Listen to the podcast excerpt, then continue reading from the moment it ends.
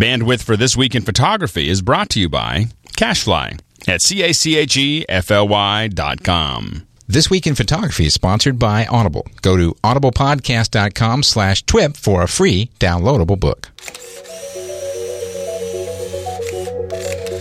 This week on the show, photos that melt in your mouth, not in your hands. Picking a good web album. Is it more important to buy a new lens or a new flash? And are paparazzi human? Right here on This Week in Photography, number 36.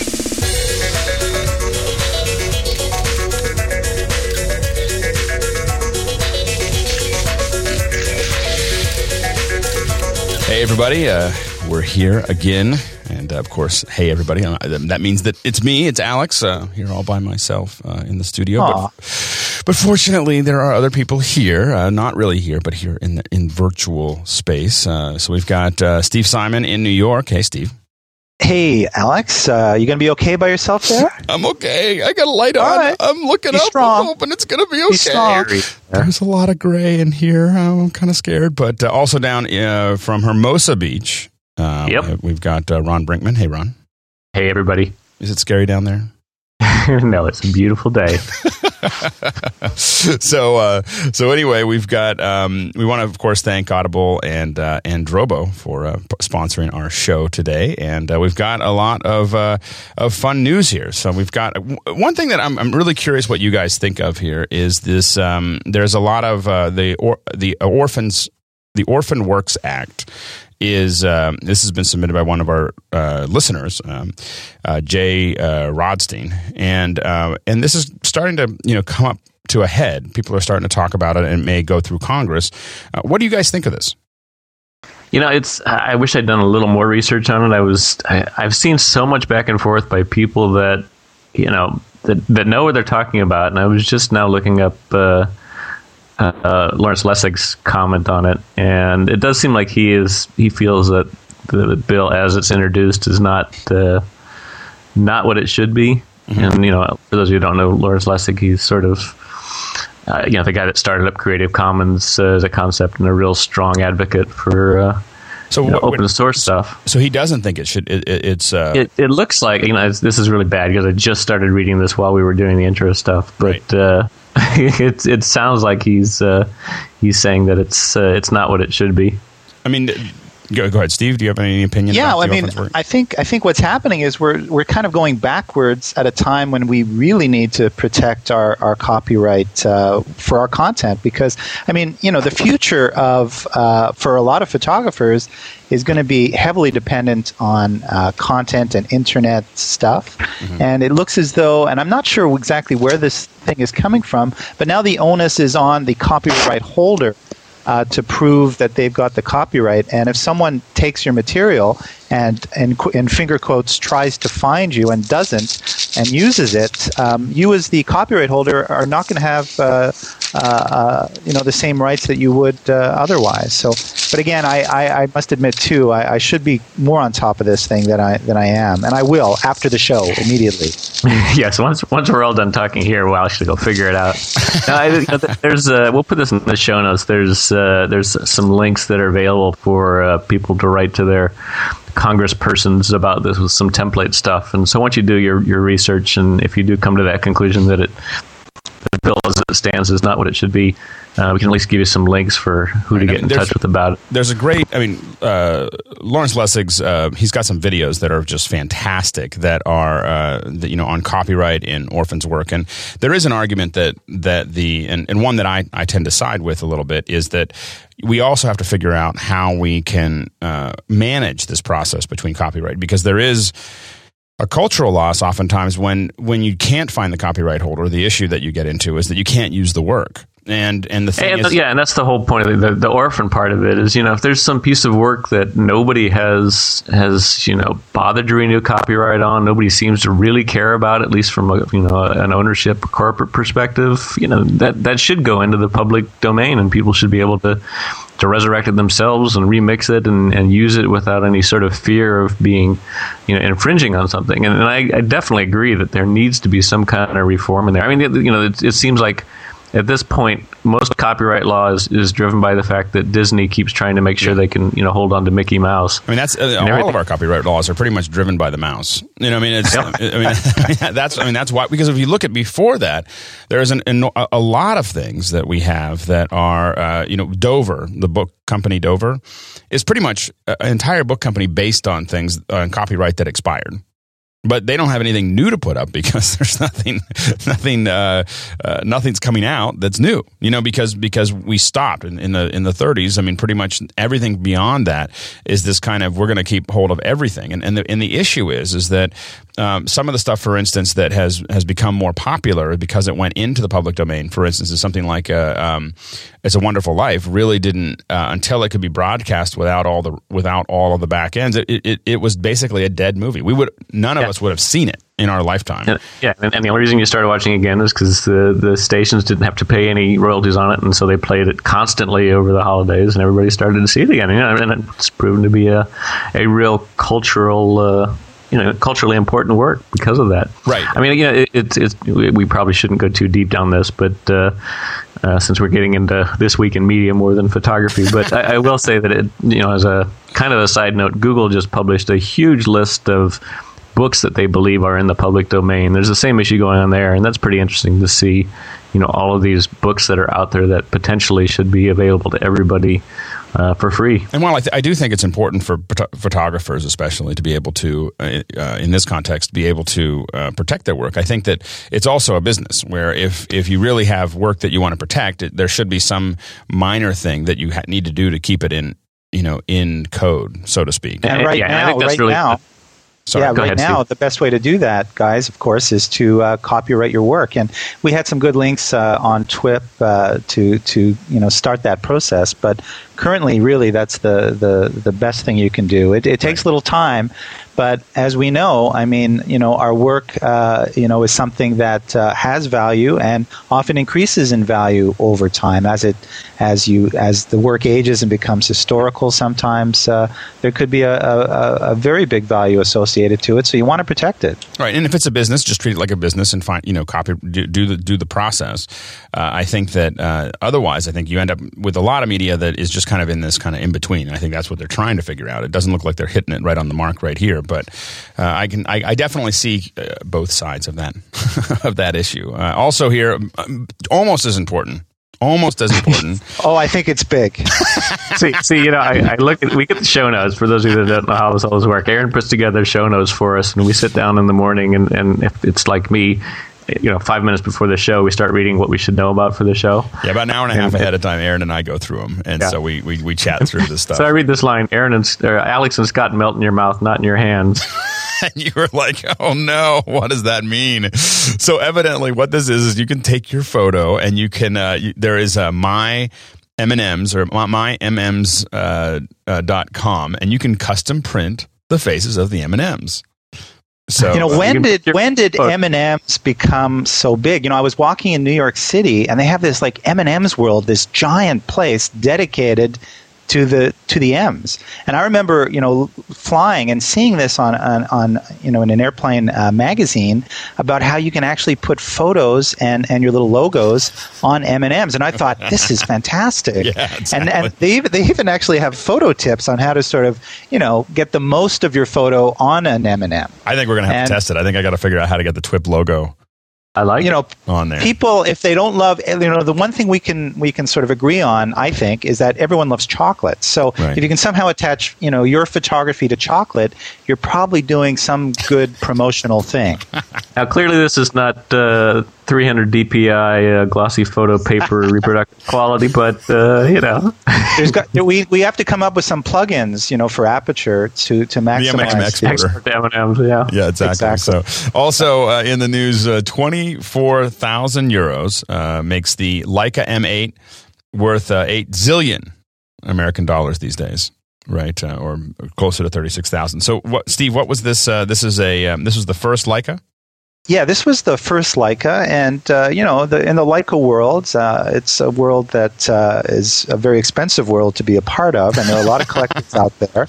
Uh, mostly, they're not photographers because photographers can't afford uh, to be in that world often. Right. But uh, but this is the first Leica M8, which um, you know, it's been a kind of a controversial camera, but it's it really is a, a Leica gone digital, and the first one, so it's got a real collectible cachet to it, and the money goes to uh, Reporters Without Borders, which is an organization uh, concerned with the welfare of journalists covering stories around the world, often in very dangerous uh, places. So, uh, you know, 24,000 euros, I think, will, will really help out uh, a good cause. And uh, some rich Leica dude has the first Leica M8. Now, now Steve, can you tell people, our, our, listeners, I think a lot of our listeners probably haven't heard a lot about Leica and don't know what the history of Leica is. What, what makes Leica interesting? Why, it, why does it have this kind of cult following? It's almost like a, an Apple for cameras. You know, I mean, the people who use Leicas are very uh, religious about it.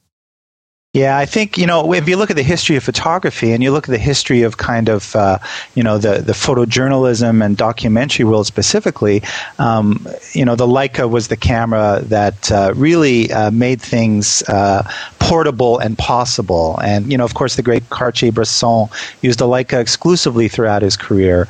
Um, you know, it, it it's it's a it's a small camera. It's a rangefinder camera. It's a different way of shooting because you know you're not looking through the lens. You see a little window and you see sort of everything there. You know, a lot of these guys would pre-focus, you know, using the, the hyperfocal distance, so they knew, you know, when their subject was within range, it was going to be sharp. And you can move really quickly and, and, and fast yeah. with a Leica. It was tiny. The lenses were second to none, still are, I think. You know, the, the bokeh of a Leica lens, you, you can notice it, I think. You can see it. You can see the difference. Um, right. So, you know, I mean, it's, it's, it's still a unique way of shooting, really. There's, there's there's there's few things like it. Yeah, it's very very quiet. You know, it's it's it really quiet. is that if you want to be in the background taking photos, it always seemed like that's the camera you'd want to use uh, back in the yeah. film days, at least. And when I've used it, it really does work. I mean, people kind of ignore you. I right. mean, they really do. yeah, exactly. Uh, more than normal. so. They ignore me all the time. Uh, now, there's a. This is a, also a little uh, tidbit here. This is a couple. This is an old photo um, that was uh, uh, found. They finally found who was actually in it. So, this. Uh, can you tell us a little bit about this, Steve? Yeah, sorry. I mean, these were these are a couple that I put in, so I'll just speak quickly to this one. But Robert Frank, uh, of course, the great Robert Frank, uh, arguably, you know, the most influential photo book published, The Americans, and uh, you know, 83 images carefully chosen out of thousands that he had made over two years traveling America. And uh, this was a couple in uh, Indiana on motorcycles, and uh, 51 years later, um, the woman in that famous Frank photo um, was identified and interviewed, I guess, by local media there. And uh, it's just kind of an interesting. It's an interesting story. She had no idea, you know, about Robert Frank or that she was in in the photo or the photo existed. So right. it was a great discovery for her. Uh, her, her her husband, who's on the motorcycle with her, has since passed away. But but it, it is interesting in the sense that uh, you know when you look at photos that have become somewhat iconic, it's always it's often interesting to kind of seek out uh, the people or the subjects in those photos and just kind of see what happened. Oh, um, I, thought that was interesting when they did National Geographic when they found the girl who was in the the iconic National Geographic photo. Yeah, that yep. Steve McCurry yep. shot of the yeah. woman with the eyes. And, yeah. Uh, it's you know not that not that many years. I mean, it's been a while, but uh, she looks. Uh, she had a hard life. you can tell she's had a hard life. Yeah, yeah and, and, just you know, on that front, uh, I think it's Nicholas Nixon photographed his wife and her three sisters over the course of like 35 years in a same way. And right. when you put those images together, it really becomes kind of a fascinating study on the physical changes that that happen to us, you know, in this life. I mean, Alex, you haven't aged at all, but many of us do. and, and, and you know, really photos aged. are the best. Way. I've more swelled. Yeah, that's been that's been, that's been my, my big problem. So also uh, in the news, this this this caught uh, kind of an online uh, a lot of uh, online attention. Where the paparazzi caught it. Did you see the video in Malibu? I didn't actually see the video. I keep meaning to look it up. I think it's a pretty hilarious story. it was actually pretty funny. you know, I Matthew. Yeah. And and his his boys. So Matthew versus- McConaughey are out, out, out, out. He's out uh, surfing, and there's like a hundred. I don't know, a hundred. There's probably twenty paparazzi trying to take pictures, and some of the surfers decided they'd come over and defend their their man. So uh, uh, it got. I mean, a little, I don't think that paparazzi are photographers, personally. I, I'm glad. I'm, yeah, I'm glad to hear you say that. I don't think too. there's a whole lot of uh, sympathy for paparazzi in general. I'm not sure if they're human. So You know, you know, they're back- not helping us out though as photographers. Let me tell you. Yeah, no. you know, it, it's interesting. I actually connect that with uh, a little, uh, something else that I saw that uh, we, we might mention, which is some some sort of artist has built this camera that or this device that uh, syncs with other people's uh, strobes when they go off and projects basically Yeah. graffiti onto the scene. yeah. And, and and I keep uh, you know, and it's, it's a pretty interesting little process. So he's got it set up so he goes to tourist spots. The the thing they showed was actually at the uh, Checkpoint Charlie in Berlin, where I was just at like three four weeks ago. And uh, so you know the tourists are standing around, they're taking the photos, and this guy has this device that you know when when a when a flash goes off. It simultaneously will project a piece of basically graffiti onto the object that's being photographed. And so all these people are taking these pictures and then looking down at their their little LCDs and trying to figure out what the heck it is that's on this photo that they can't see in real life. I think it's just genius. Oh, a it's ghost. brilliant. It's a ghost. But but it, you know it made me think that for all the paparazzi stuff, I'm, I'm surprised that nobody has come up with some kind of device that either you know looks for, for flash going off or I mean you, you could just take one of those little slate flashes and, and you know wear it on your shoulder so that anytime a flash goes off, uh, you know there's a, there's a corresponding flash coming off your shoulder. Nobody would be able to get a picture of you. Where I where I grew up, we had a we had a device for paparazzi. Was called a Rottweiler. and it was, and it, it, it- you know, I, I think it would have been fairly effective. Uh, also, last, lastly in the news, uh, just something. This is kind of a an interest. You know, a lot of us talk about uh, dealing with thousands of images, or hundreds of images, or tens of thousands of images. Uh, there is a uh, a one hour presentation. I think it's one hour presentation that uh, where uh, one of the guys at Facebook uh, that, technically manages this uh, deal um, talks about how do you manage uh, 6.5 billion Im- images in four to five sizes. So over 30 billion files, total of 540 terabytes. Uh, and it serves uh, 475,000 images per second at peak. And so, That's yeah, go ahead. those are those are some huge numbers. But I have to say, when I, I clicked on and, and and started to listen to him, he kind of lost me after he said, "Well, here's how it works." I was completely. I just. yeah. So for the geek in you, uh, if, if you want to check that out, uh, definitely uh, uh, you know go up there and check it out. We'll put it in the show notes. Uh, it- it's just an amazing thing of, of what to process. I know that uh, even our some of our file and structures and everything else here looks foreign to a lot of people because we have to deal with a lot of data, but it's nothing like this. So uh, definitely check it out. Also, finally on the rumor mill, uh, July one, there's a rumor floating around that there's going to be a DSL launch. We don't know what it is. D- DSLR launch. Do, do you guys have any any new news? Gosh. Uh, well, you know, the, the rumors seem pretty strong for the Nikon and the D700, and that'll be interesting if it truly, as they as what the rumors are saying, is that it's using the same sensor as in the D3. So, Right. And so, uh, Al- so uh, next week, Alex, do you do you know stuff that you're not allowed to say? I mean, I, I assume that you I know you're lots of things that I'm not allowed to You're say. ahead of the curve. I know lots of things that I'm not allowed to say, but but nothing about cameras. So uh, Uh. so th- this is not the, this is not an area where my NDAs uh, actually uh, reach. So um, so no, I don't know anything about what's going to happen here. So uh, we'll, we shall see next week. Hopefully, we'll be able to discuss it next week. Yeah. So- And July 1st happens to be Canada Day. Canada Day. Yes. oh, Canada. We have to make mention of Canada at least once a show, and it's it's our July Fourth, Well, it's, it's nice that it was so close together. We can all take the week off together. pretty much. Yeah. Very good. Uh, finally, we go, we're going to the site of the week. Um, Photoshop disasters. Uh, Ron, tell us about Photoshop disasters. I love this website. Uh, you know, there's a lot of people out there doing Photoshop for advertising that um, maybe don't quite take the care that they should in making sure that the work they've done for modifying an image is is sort of correct with what the real world would see. But there's a site, this Photoshop disasters, that uh, will pretty often publish pictures and then sort of dissect how messed up they are. And a lot of times it's the kind of thing where you, you maybe wouldn't have noticed it at first, but as soon as somebody points out the fact that uh, you know, Tiger Woods in this photo is standing both in front of and behind somebody. You know that they whoever cut and pasted this uh, into the scene didn't didn't quite think about how the the physics of the reality would work. Uh, there's some pretty hilarious stuff, you know. And I think I think the most common thing is what you see is uh, different uh, sort of fashion shoots where the models are so distorted by somebody trying to make them, you know, look a little bit uh, sexier or a little bit uh, blemish free.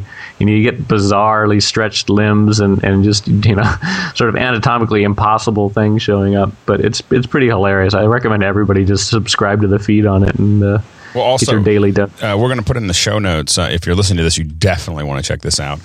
Uh, Aaron sent me this YouTube video of uh, the evolution of beauty of a photo shoot, and basically it's the process of a woman coming in, getting made up, and ending up on a billboard. And it is That is Yeah. brilliant. Brilliant. I've seen really that. frightening. I mean, you know, it No, just you know really gives you the, the sense of how far. Yeah, and you really understand that, that you know that no none of these fashion photos are are even close to what they originally started out as.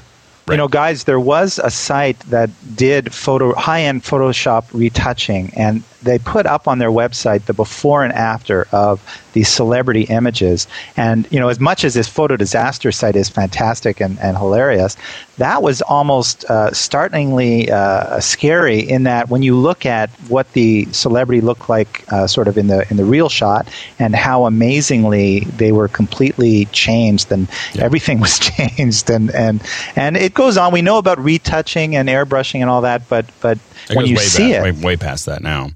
Oh my goodness. I mean, well, one of the things that we'll, we'll also put a link to uh, Greg Apodaca's uh, site, uh, and uh, Greg, Greg is probably the most uh, technically proficient Photoshop user in the world. Um, I mean, he, everybody that I talked to who's ever who's ever been in the same room and talked about Photoshop with him is pretty much uh, in agreement. And uh, he works at, I think he works at Apple now, but he, um, uh, but he, uh, it's a he's profoundly gifted in in Photoshop. And uh, if you go to his site, we'll, we'll put a link to his site. It, it is uh, one once again. There's a couple of those where you roll over and you see the model and you see what she looked like later. And it's not so much the big changes, the goofy changes. It's lots of little things that you know you suddenly realize really changes you know how that person appears. So it's uh, anyway, it's very interesting. I, was just looking at one more picture on this Photoshop disaster, and there's this uh, model sort of posed up against a wall. She's leaning against a wall, and she's wearing just a little piece of negligee. And uh, and then they sort of circled the fact that the shadow she's casting on the wall shows that she's not nearly as, as svelte as uh, as, the, as what is being portrayed in the image. You can see the shadow; and she's a little bit more uh, fluffy. yeah, no, it's a good one. It's it's also a good one if you're doing Photoshop work to see what to remind you of things that you might want to pay attention to as you go forward. So um, And make you feel good about your own Photoshop abilities. Yeah, exactly. That's true. Yeah. So the uh, so anyway, so we're um, we also want to make sure we thank uh, Drobo. Um, Drobo, of course, is our sponsor, and uh, um, the uh, you know many people are you know dealing with all these photos and and uh, videos and music, and um, and you can also use uh, the Drobo for the time machine. Have you guys Drobo Drobotized your stuff yet? No, I, I really want to get one. I keep. Uh, I, I, I'm right now. I'm juggling the fact that one of my drives is actually in the shop getting repaired anyway, or sent back to La- LaCie, and uh, uh, it scares me. Well, I mean that's the whole thing. Is that go ahead, Steve? Yeah, no, I have yet to, to Drobo, but uh, I perhaps see Drobo in my future. Um, It's a you know the, the great thing is we've got a couple of them here and uh, and we've been using a lot of them and we, we you know you, you drop four drives in and they don't have to be any certain size. They can all just be mixed and matched and so you throw them all in and as it fills up it just says oh this drive needs to be replaced. You pop it out whenever you want. You pop a new one in. Uh, you don't need to know anything about RAID five. You don't need to know about anything about that type of thing and everything is being kept uh, you know you can have up to one drive uh, go bad and still have all your data there so um, it, it's so comp. It gets so complicated, and this is like the number one issue we all have to deal with. And Drobo has made it simple, and Yeah. and, and it's unique. There's nothing else No. uh, on the market, as far as I can tell, that, that works in the same way. No, there isn't, and, and so it's really uh, definitely something that uh, we've been we've been really sold on. So uh, I, I've been sold on anyway. So it's uh, it's really really great. Uh, you by the way, you can get a fifty dollars off your Drobo. Uh, at drobo.com slash twip. That's T W I P. So um, if you want to get $50 off, I think the offer is good through August, but uh, check it out. Uh, drobo.com slash twip. And uh, we've got uh, it's week two of the Flickr challenge. Uh, this is the the um, the subject is strength. So uh, so let's um, let's see what people come up with. Uh, a lot of good submissions so far. We've got fifty three over fifty three hundred members now. So it just keeps on uh, keeps on cruising up. And we had a uh, um, we had the forum uh, was was asking how uh, you know how long should TWIP be. So this was a little bit of looking at our own navel. So uh, it looks like thirty eight percent. Uh, I think it's the right length right now. That's the that was the biggest uh, number, and then uh, the next highest number was sixty to 75, 60 to seventy five minutes, so twenty five percent. And we may let it stretch over just a little bit here and there um, to uh, yeah, it's good. It's good. To, good to know we can go over every now and then if we really get into it. Yeah, I mean, it amazes me how fast it goes by doing you know does. trying to keep it to an hour. There's just constantly stuff. Well, I mean, everybody can sort of hear that whenever we get to the end, and there's all the listener questions, and we're like, and we don't have time for those. Yeah, yeah, exactly. And now we have to move on. So we're gonna Yeah. we're hopefully gonna relax that a little bit. But So there's at least uh, one dude out there that says less than 15 minutes. yeah, I know. He's So- like, I think at that There's always point- one. Yeah, There's yeah, always yeah, one. There's always one smart aleck. That's all I gotta say. Uh, the uh, the poll for uh, this week is how often do you use your a tripod? How often do you guys use a tripod? Do you use it very often? Uh, That's what I'm doing. You know, I I, uh, I definitely like to have at least something with me whenever I'm. eh, Most of my photography is when I travel, and so that's that makes it even harder. You know, I generally carry my little travel tripod, and uh, but yeah, it's hard to you know take the time to pull it out and, and do it. But clearly, there's so many advantages to doing it. Yeah. And with uh, with some of the new cameras like the D3 with the low light capabilities and the boosting the ISO, in terms of like you know getting sharp images in low light, uh, it's not as that's not necessarily the reason you'd use it. But I love going when the light goes down and you put your tripod on and you start to play with long exposures. It's sort of like you just can't predict what you're going to get, and sometimes you know you're really just pleasantly surprised. So it's it's kind of fun, and there's no substitute for sort of you know maximum sharpness. Anchor that uh, camera down, and uh, it's going to improve your sharpness. And that makes a big Yeah, difference. just between- between being able to light get you pri- know a, a 30 second exposure or something when the light starts going down, or if you want to play with water and that kind of thing, it's uh, you got to have a good tripod. And you know the, the trick is really the trick for me is not having a tripod. Of course, it's making sure you got it with you and uh, available when you need. it. I still, I, I, you know, it still seems like there is is room for massive improvement in, in sort of size and weight for good tripods. And hopefully, some of these new materials that are coming out will let me have something that's at a reasonable price. I, I- mean, you can get really good Yeah. ones. They're graphite and they're light, but they're Yeah. like six hundred dollars. I have Yeah, a friend who claimed to be a human tripod. He said he could. Uh, my friend Larry Wong, uh, when I worked at the Edmonton Journal, he said he can have he can have like a, a four second exposure and just I don't know stop his heart or something and just be able to take it with with total sharpness. See, when I think So- that, I just imagine I imagine him, uh, you know, standing there, and me putting my camera on his head. Exactly. like, okay, okay, now, now I, I need you to lean a little bit. You're not, you're not quite. Turn your head a little bit. The, the, the bubble. You know, you'd have to put like a little bubble on his head too, so you could figure That's out right. which was actually, up. quick release head would be even better. So, but anyway, All right, so we have a we have a special guest today. We have uh, it's uh, Julio Ojeda Zapata uh, from uh, from Minnesota. Is that right, Julio? Yeah, that's right. St. Paul. St. Paul, Minnesota. And uh, Julio, what what's your background in, in, in photography? Uh, my background in photography is a lot more uh, newbie-ish than uh, you uh, photo demigods. Um, um, believe it or not, a recent arrival to uh, to Flickr. Uh, I take a lot of photos. I'm just I'm just not very, uh, extremely skilled. I'm I'm, uh, I'm more on the prosumer side, more on the amateur side. Perfect. Perfect. But and what you've been doing a lot of research around though is uh, doing web albums, right? Yeah, I'm a I'm a tech columnist here at the St. Paul Pioneer Press. I'm sort of the, the David Pogue of the Upper Midwest. I leave the lower Midwest to Andy Ihnatko. and and um, I, I delve into a particular topic that I may not be an expert on, but I just I just muck about for a long time and sort of come up with uh, different options. And one of the things I've been fascinated with is you know what are some of the the more interesting ways people that are not uh, photo geeks like you guys can publish their photos to the web. Um, And so and- and now, now a lot of us, I mean, uh, you know, these are different than uh, doing something like just a basic Flickr or using iPhoto, right? These are just going a little beyond that. Yeah, Flickr. Uh, these are alternatives to, for people that me- might be in uh, situations, you know, other than for, Flickr is great for a lot of people. iPhoto is great for a lot of people, but there are some other interesting options for people in particular circumstances that I can tell you about. Sure. Um, and and and the key is you want to publish uh, albums to the web and you want those albums to look really great, really terrific, Mm-hmm. but you don't have to, you don't have the technical skills to set up a you know a specialized photo blog like some pro photographers do. You maybe don't want to pay the the pro the Flickr um, pro account fees. Maybe you have some server space that you're not using, and you want you want the right tool to sort of plop some albums on there and have them published for grandma and have them look really great. Maybe you're using a particular backup service that Mm-hmm. has some some photo functionality built into it. You know, there's a, a variety of scenarios, and you know as we as we tick down the list here, I can So, so you have four of them here. One of them is uh, Dropbox. Tell us a little bit about what drop what makes Dropbox different. I became interested in Dropbox because I've been very frustrated with uh, Apple's iDisk. Uh, uh, I'm assuming a lot of you guys use that. iDisk is kind of a, uh, a drive in the sky that where you can uh, keep information, you know, files and such in the cloud. It's a little little problematic. Um, people are having problems with it. So Dropbox recently emerged as kind of an iDisk replacement that just works. Uh, it's uh, it's it's a it's a, a place to stick files in the cloud, have them sync to to a variety of computers. Uh, the photo part uh, is interesting. Um, there's a there's a dedicated photo folder in your Dropbox on your on the desktop on, on the all the, the computers you're using and in the cloud. If you drop uh, photos in there, they're automatically published uh, to the web in the form of you know very attractive looking albums. So. So it's really just drag and drop, uh, and you can have a, Drag and drop. a lot of multiple uh, computers all feeding towards the same uh, location.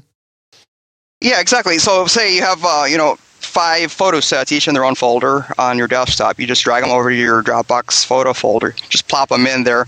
Uh, Dropbox is extremely good about you know syncing right up to the cloud. Once your photos are synced up to the cloud, uh, uh, you have five five web albums. Presto! It's just Right. amazingly simple, very quick. Each of those uh, web albums has a has a distinct URL that you can sort of give to your relatives, to your friends. And I I was just amazed by uh, number one by the the, the ease of use. Very easy, very fast, very reliable, and I, I was also impressed. You know, the photos, the photos are look, the photo albums look uh, look look very nice, very attractive, easy to navigate. Also, you had a SugarSync. Now, what's what's different about SugarSync from Dropbox? and then SugarSync is is similar to uh, to Dropbox in that it has a certain iDisk like functionality. It goes beyond that. It's more of a uh, Mozy, more of a Carbonite uh, backup your hard drive to the cloud paradigm. It's a full backup service. But again, you go you go to a particular place, a particular photo folder. Again, if you drop photos into that uh, folder, again they're published to the web. You know, similar kind of a thing. Now, do these do these support these support obviously JPEG, but do, do these support TIFFs and RAW files as well? Uh, that's that's a good question. I've mostly been doing JPEGs, Okay. but in, in that sense, it's worked incredibly well for me. Great. Also, we have And here- so- oh, go ahead. Go ahead. Oh, Jalbum. Is it Jalbum? I've, I've, I've pondered how to pronounce it. I'm pretty sure it's pronounced Jalbum.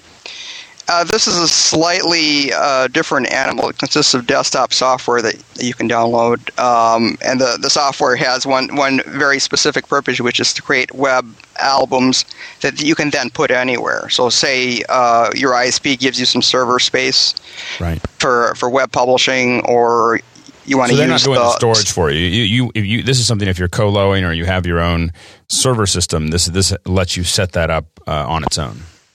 Yeah, in my case, uh, I'd use the sites folder in my iDisk. Right. So, so again, uh, this is a drag and drop kind of a situation. You you install the the software on on your computer. It supports everything: Linux, uh, Windows, Macintosh. You install the software, then you drag. Uh, you have your again, you have your five folders uh, full of photos on your desktop. You drag these folders over over to the software, and it uh, and then click a button, and bam, it creates uh, creates a web album.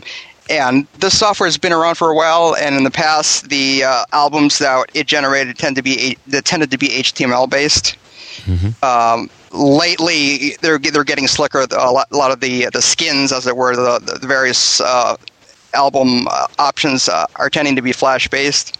So there's a whole wide variety. There's a whole community built around uh, creating skins for Jalbum. So the big advantage of this over something like uh, iPhoto or whatever, even if you're using an iDisk, is that you uh, is that you just have a greater a greater choice in how your albums are going to look.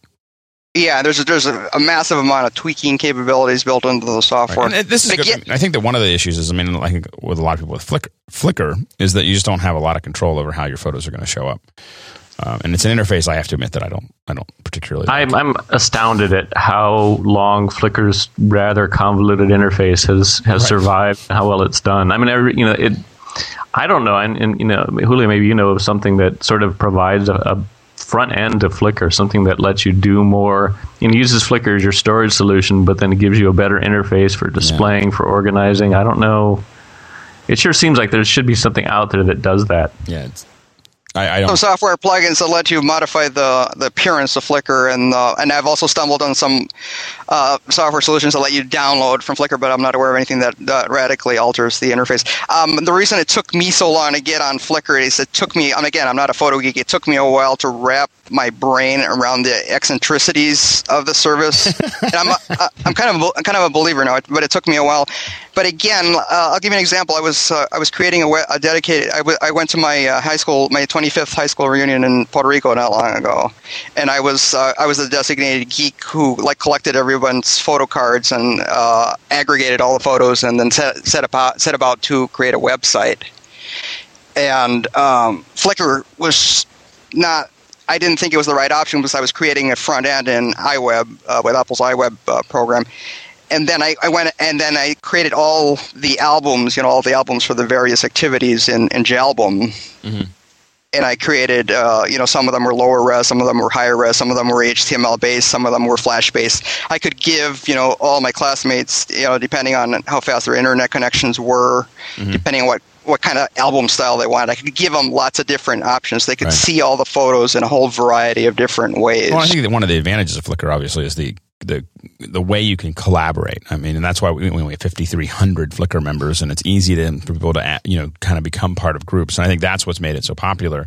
Uh, it's definitely not been the interface, um, but I know that like I'm working on a um, uh, you know my uh, my 20th uh, reunion is coming up this year, and uh, yeah, it makes my back hurt just thinking about it. And um, and the uh, and of course we were talking about how we're going to get everybody's photos so I can do like a little presentation. I'm going to do like a little multimedia presentation of where we've been in the last 10 years. And I said, just have everybody just go up to Flickr, just make a Flickr group and everyone just posts all their photos there and I'll pull them down from there. You know, it's just kind of like, you know, let's, let's, not make this hard, you know, and, uh, and, uh, but that's what makes it easy. But of course the interface is a little bit more challenging. Now the other, yeah, one, I, am not convinced that does make it easy. I'm, you know, I, I would never send my mother to post something on Flickr, you know, it's like, well, we are, we are on our 20th year reunion, not our 50th. So, you know, we, that's we, true.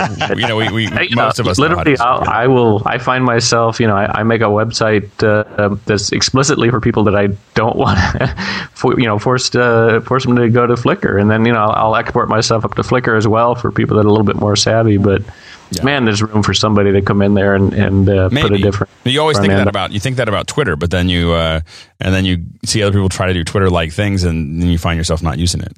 You know, well, so I think that that speaks to the you know once you get critical mass of, of a user base, yeah, it's really you know it's extraordinarily hard to to go away from that. You know, people don't want to don't want to leave something when they've sort of established a social community there. Yeah, but that doesn't mean that you know I don't think that necessarily says that the interface is all that could be. Right. Hey, right. Julio. Um, yeah, go ahead. Steve here. Um, I've been using Aperture in the web galleries to, to make you know kind of instant web galleries, and I wondered, um, you know, with the revamping of the Dot Mac into Mobile Me, if you see that as a, a real sort of positive step forward. I don't know how much you've looked at that yet. Well, I'm, I'm, a big, I'm a huge fan of what Apple has done currently with iPhoto. Currently, the iPhoto iPhoto has uh, has the, uh, the publish to the web uh, album option, and the the albums that Apple has generated that way look great. They look really nice, and the Mobile Me upgrade looks terrific. If you're on, on a Windows PC and you're using Picasa, uh, Google has its Picasa web albums. So that that again is you know very simple, very easy way to, to push your photos up to the web. And uh, Picasa and Google's uh, web uh, publishing uh, service is, is quite nice. The problem I have with that is very it's very platform and and program specific. Um, so you have on Windows, uh, uh, it, you, you have to be using a particular kind of an operating system, a particular kind of a uh, of a program, and so the, these other options that I've that I described earlier, the, what I like about them is that the makers in every single case have, have diverged from that. They've made it absolutely cross platform. You can use it on any computer. If you have a computer at work, it'll work. If you have uh, a Mac at home, Windows computer at work, no matter what kind of computer you're on, you have access and you have full uh, functionality. You're not limited. The final, the final one that you had there was the Banana album. Yeah, the Banana album is uh, one of the Jalbum skins. So Okay. if you're using Jalbum, you'll get a Banana album. But the people that developed the Banana album skin have gone well beyond that. They've uh, create they've created standalone OS 10 software Wow. for Mac users. If you want to just create uh, albums using their program, they've created uh, plugins for Aperture and iPhotos. If you want to export directly from those programs, you can do that. They're, they've created a Picasa uh, template. So if you're using uh, Picasa on Windows, uh, then you can generate uh, Banana album. It's a it's a funny name. Banana album uh, albums from Picasa. So I'm I've I'm, I've become a fan of those folks because again they've tried to give you know everybody uh, access to their technology, which is really nice. Fantastic. Now we're going to have a. Uh, where can people find out? Uh, do you have a, a web link of where you are so people can see more of what you're writing about this?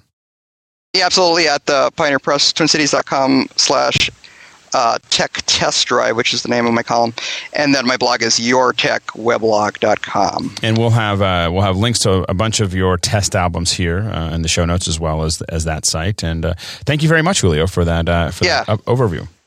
Absolutely no problem. Thanks. Thank you. And now we have uh, we're bringing in Aaron. Aaron, are you ready? I certainly am. Uh, we're bringing you in for the Audible pick of the week. What is the pick of the week today? Pick of the week. Uh, it's another book that, uh, again, this falls in my personal love for uh, kind of historical fiction. Um, but it's called The Company, and it's by Robert. I'm not sure if it's Littell or Little. Um, I think it may be Littell. Yeah. Uh, it is a absolutely fantastic book. It's about 41 hours long, so I, I will warn uh, warn listeners a little bit here 41 uh, hours. Wow. I could fly all the way to which- Zimbabwe and back uh, and just listen to this.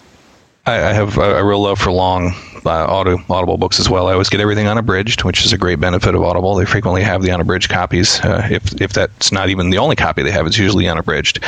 Um, I will warn listeners too, uh, because the length of this is a two credit book, uh, so it's one that you're probably going to want to tackle if you're already uh, an Audible subscriber, uh, which you will be rapidly after you give them a try. But um, it it spans uh, a pretty enormous length of time here. It starts in uh, about the 1950s uh, Cold War, right after World War II, uh, with the beginnings of the CIA, and it actually follows its key characters all the way into the 1990s. Uh, so it's their complete careers, including actually the children of a couple of the of the fictional characters in here. But it threads the the fictional characters um, in throughout a series of, of you know famous historical characters as well. Um, so it doesn't tamper with the history, but it, gives a realistic means of of working these uh, individuals into the story, and uh, in the process covers um, the beginnings of the Cold War, the Soviet invasion of Hungary, the Bay of Pigs, Afghanistan, uh, the Gorbachev putsch. All those things are covered through the eyes of these characters as it follows through the through the complete history, and the detail is phenomenal.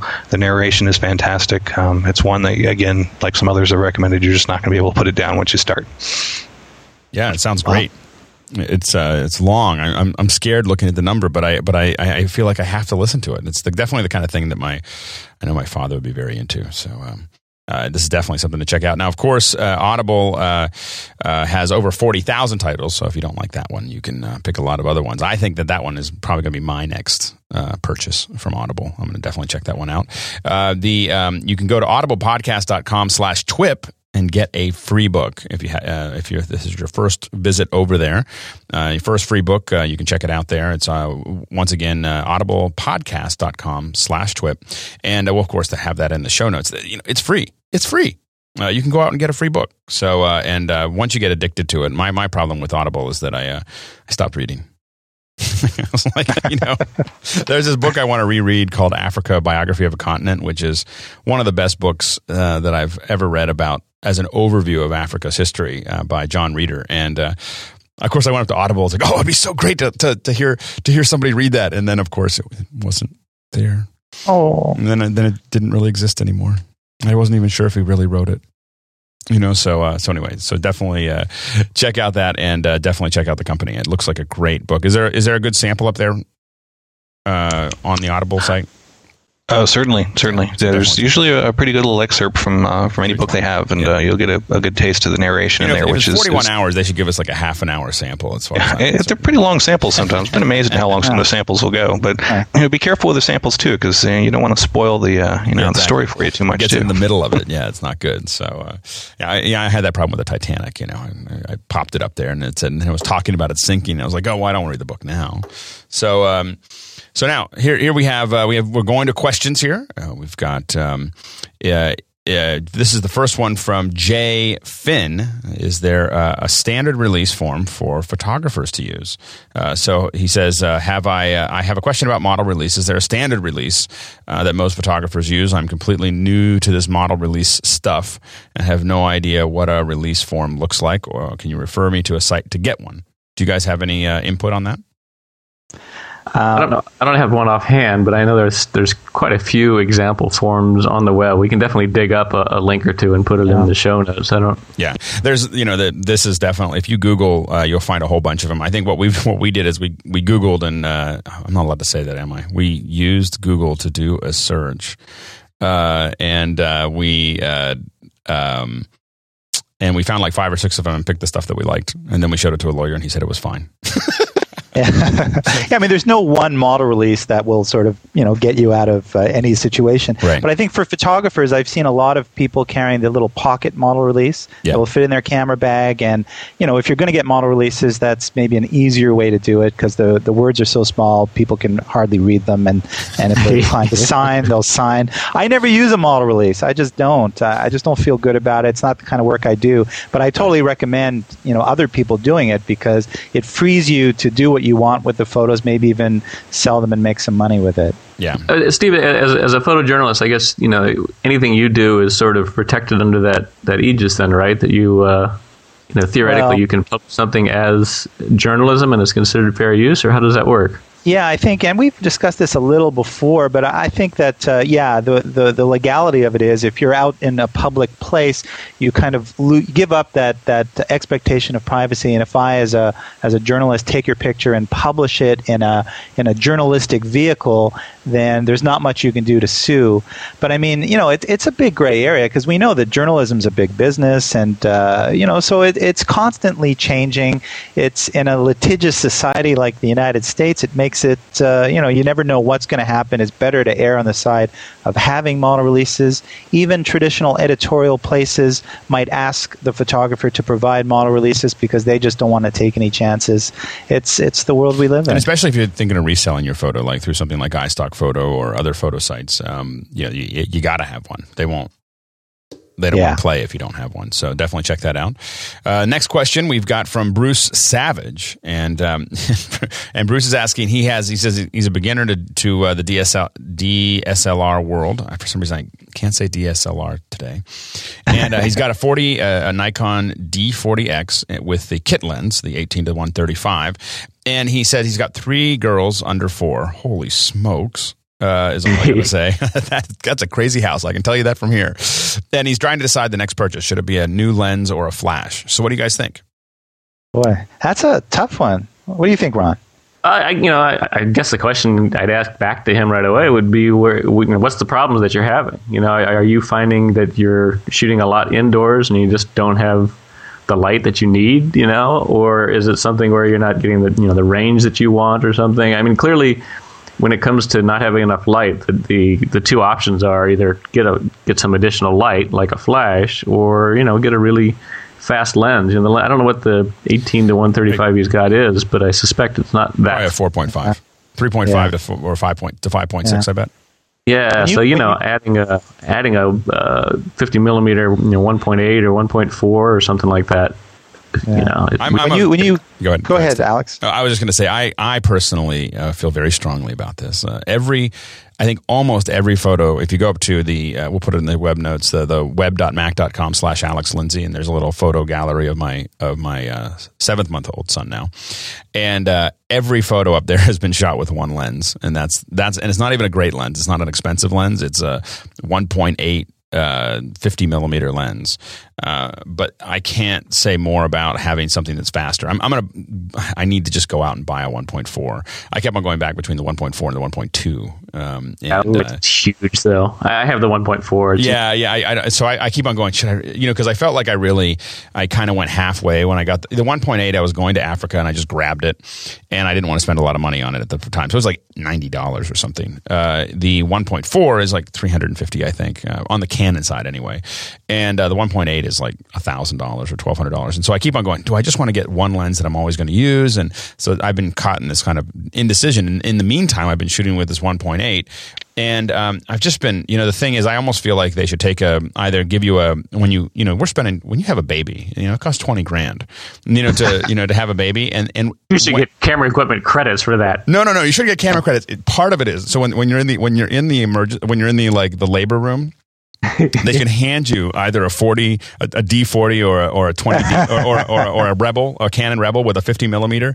and just go. This is just part of this is part of being a parent. Is you need to have one of these. You need to have a nice fast lens because you get these super you know blurred out backgrounds, and your and your kids are sharp, and it has that kind of dreamy look. And and I just I mean I have to admit I have one of these little uh, we talked about it earlier. These E Starling. Um, uh, picture frames on my thing that's changing from one photo to another, and they're just it's so nice. And so I, I just I you really should start a foundation, Alex. yes, exactly a foundation that just You know? gives gives needy needy uh, camera challenged parents because they you know with the little those little snapshot um, uh, cameras and admittedly the 18 to the kit lens that you have is going to shoot lots of good photos but it's, you're not going to have that short depth of field that's going to create that kind of uh, you, you want some of those photos of your kid i really strongly think that everybody should have a fast 50 do you guys You know, this is like it's it's one of those. Uh, you know, they're they're both. There's no wrong answer because Yeah. I think going to a 2.8 lens would be great. But you know, I was thinking of uh, Bruce and his three kids running around everywhere, and you know that flash. You know, the duration of the flash is like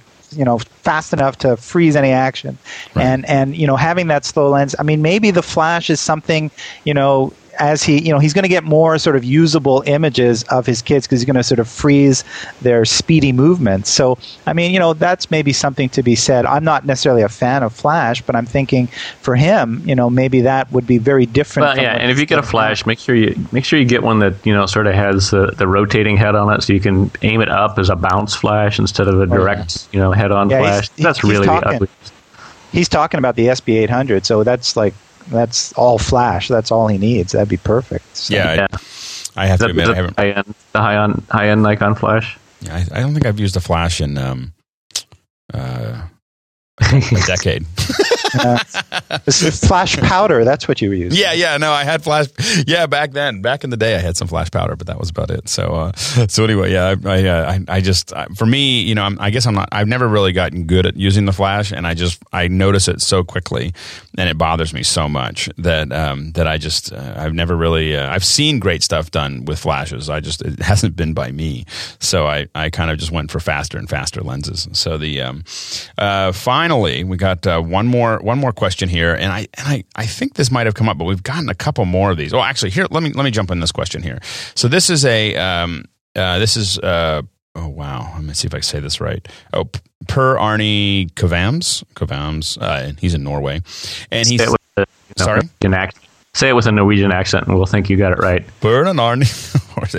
so, uh, See? That was Swedish. so, yeah, sorry, sorry, Okay, sorry. You had a Wisconsin. I we don't need, know. we need Mick, Mikkel Olsen in here. He can he can he can correct us there. So the uh, uh, Mikkel Alland. Um, so the uh, so anyway, uh, he's asking about purple fringing since he's experiencing a lot of uh, indoor shooting with. He's got his Nikon 50 millimeter 1.4 out to full aperture, and uh, and he's seen some uh, some purple fringing. What is that from?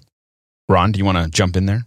Sure, and there's actually two things that it can be from. Uh, and when I first got into looking at this a little bit, uh, I was assuming that it was just chromatic aberration, and that is, um, that's, you know, that that's where the different wavelengths of light, you know, sort of bend differently through a piece of glass, and that's one of the hardest things for a, a lens designer to deal with is the fact that when you get light coming through a lens, it's like a prism, and you know how a regular triangular prism will separate light into its different components.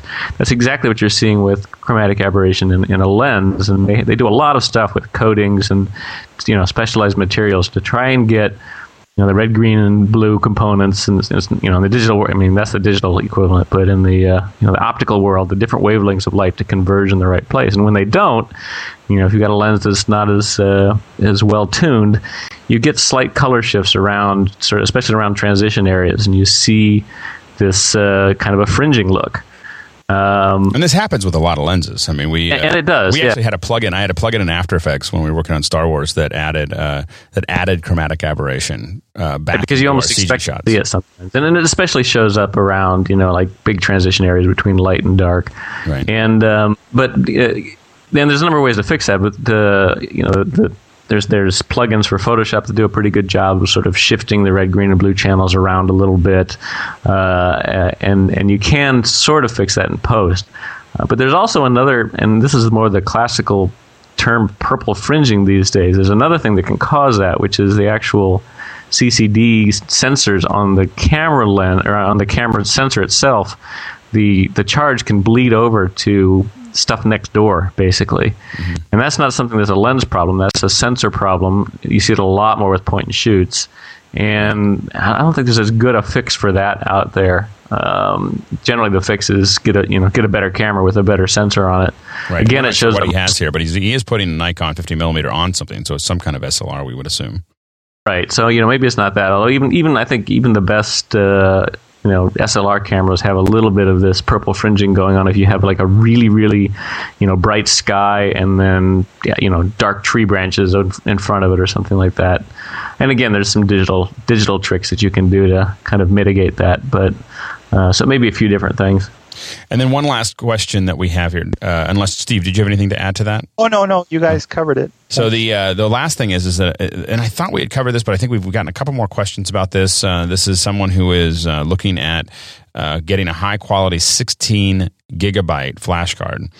Um, so they do almost all. He, uh, this is from uh, Ray Craft, and he said, "I'm an amateur photographer who is an avid uh, Canon body and glass user, and uh, almost all of my work is uh, landscape. But I am now starting to do some macro photography. I shoot approximately 98% raw, and I'm looking for a high capacity flash uh, memory. what recommendation would you have? Um, do you guys have any specific recommendations?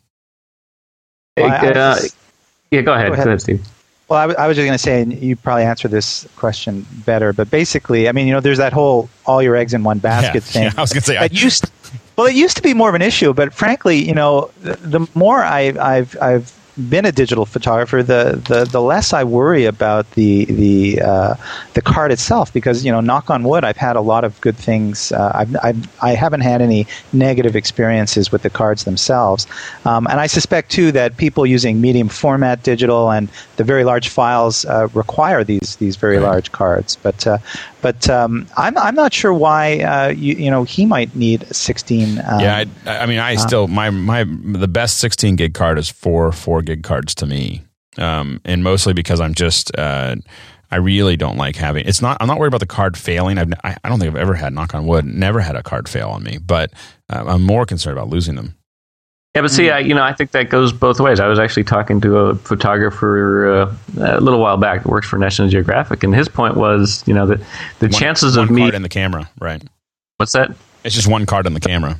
Exactly. You know, and the chances of me dropping a, a, a, card while I'm changing it and, you know, right. dropping it in the mud or something, right. or, or, you know, somebody grabs my my bag while I'm holding the camera, then, you know, those extra cards go away, whereas I'm always going to hold on to the camera. So I, am not convinced that it's, you know, that, that act of pulling a card out, swapping it in right there is, is a danger, a danger time also. Yeah. And what you just said, I think uh, it, it warrants another tip, and that is the cards, especially the, the cards that you've used, are, you know, you keep them, you know, in, in your front pocket in the most secure place that and you always, possibly can. And, and all I got to say is when you're overseas, always make sure to, to look into the card slot before you put them in.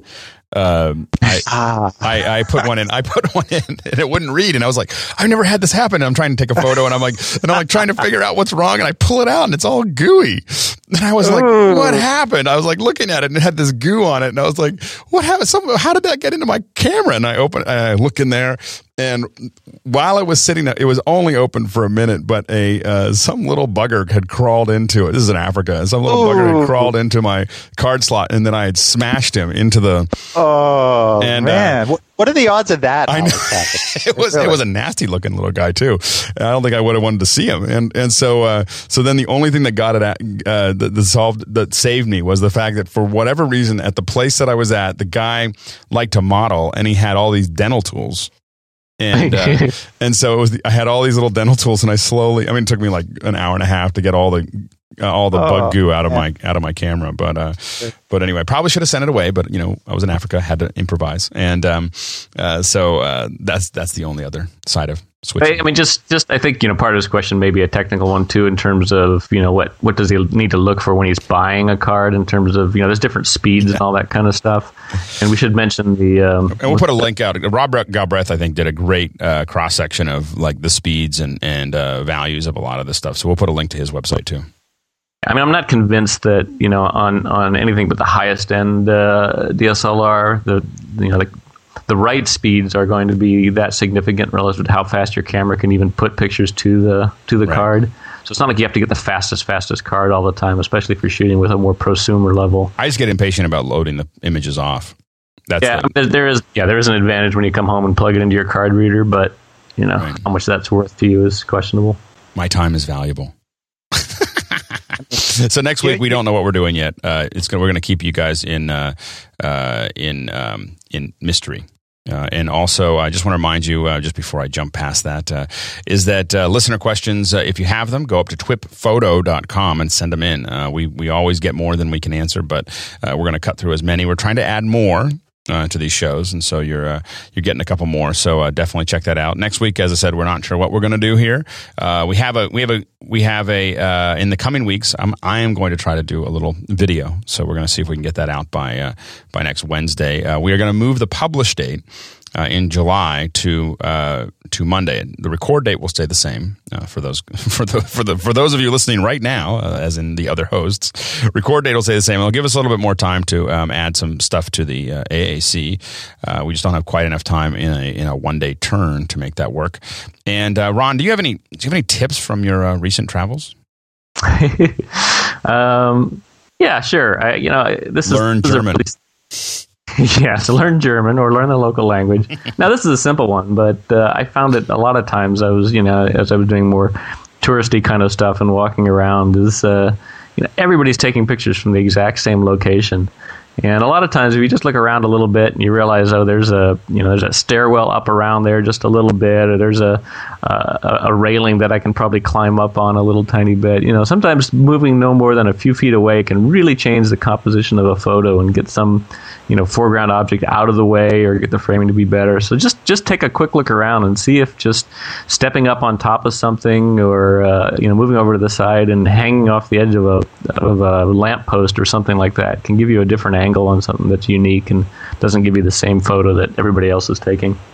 You know, I think that's a great, uh, great, great tip. The uh, funny thing about this is that I, I, was in a when I was one of my trips to Africa. I uh, I had a uh, fella who uh, was with me who does a lot of photography, and this is back when I was really just getting started, and it would drive me crazy that uh, we'd be in the same place at the same time, and uh, he would, uh, you know, we'd be in the same place at the same time, and he and he would take these photos that you could put up on your wall, and I would just take snapshots, and uh, it happened over and over and over again, and, and, and, it was, and he was standing right next to me, and it was oftentimes just one little angle uh, that he took, uh, one little change in focal length, uh, so on and so forth, that made that seemed to make all the difference.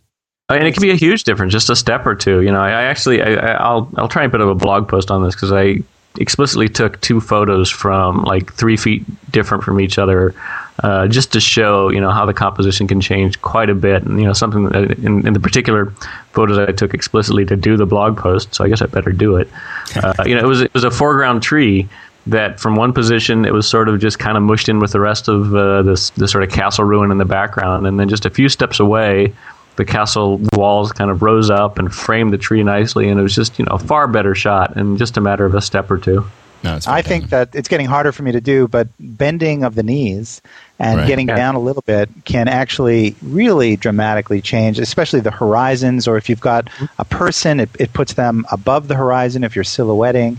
And uh, you got to remember to try it. You got to remember to try it. It hurts, yes, but it's worth it because you get great pictures. Definitely, definitely. Hey, uh, Steve, where can people find you? Um, well, you can find me on my website, stevesimonphoto.com, and I'm also doing year 12 of a 13 year uh, Canada Day uh, project where I'm in a different part of Canada every Canada Day. And on July 1st, I'm going to be in Yellowknife, Northwest Territories. So if there are any uh, Twippers uh, in Yellowknife, uh, get in touch and we'll, we'll go for coffee. Fantastic. And uh, Ron?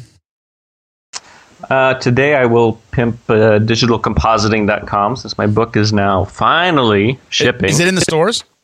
It is uh, at least showing up from people that order on Amazon. Okay, So- great. Because I just told a whole class. I told a whole class uh, over the last two weeks. We twice we were talking about compositing, and I told them that they should buy this book, but don't buy it right now. And uh, Yes, I had to it's explain to them that the second out- edition was coming out, and uh, this is in the Pixel Corps. We call it the Good Book of Brinkmann. Yeah, and I, I'm going to get a copies off to you guys, and uh, you guys not being all of the listeners. That, you Oh, you're already studio. committed, Ron. yeah, yeah, exactly. You're stuck with it, man. 5,300. 5,300. But because I'd be curious, you know, a, a good chunk of what I did in the book was kind of, and this is from the visual effects perspective for those of you that aren't familiar with what the book is. But I really went through, you know, what's this, what's the sort of mental mapping that you have to do between, you know, the digital world and the real world, and how do, how does all this stuff kind of relate? And I spent a lot more time in this version of the book doing that, and I, and I think it does apply to photography in a lot of ways too.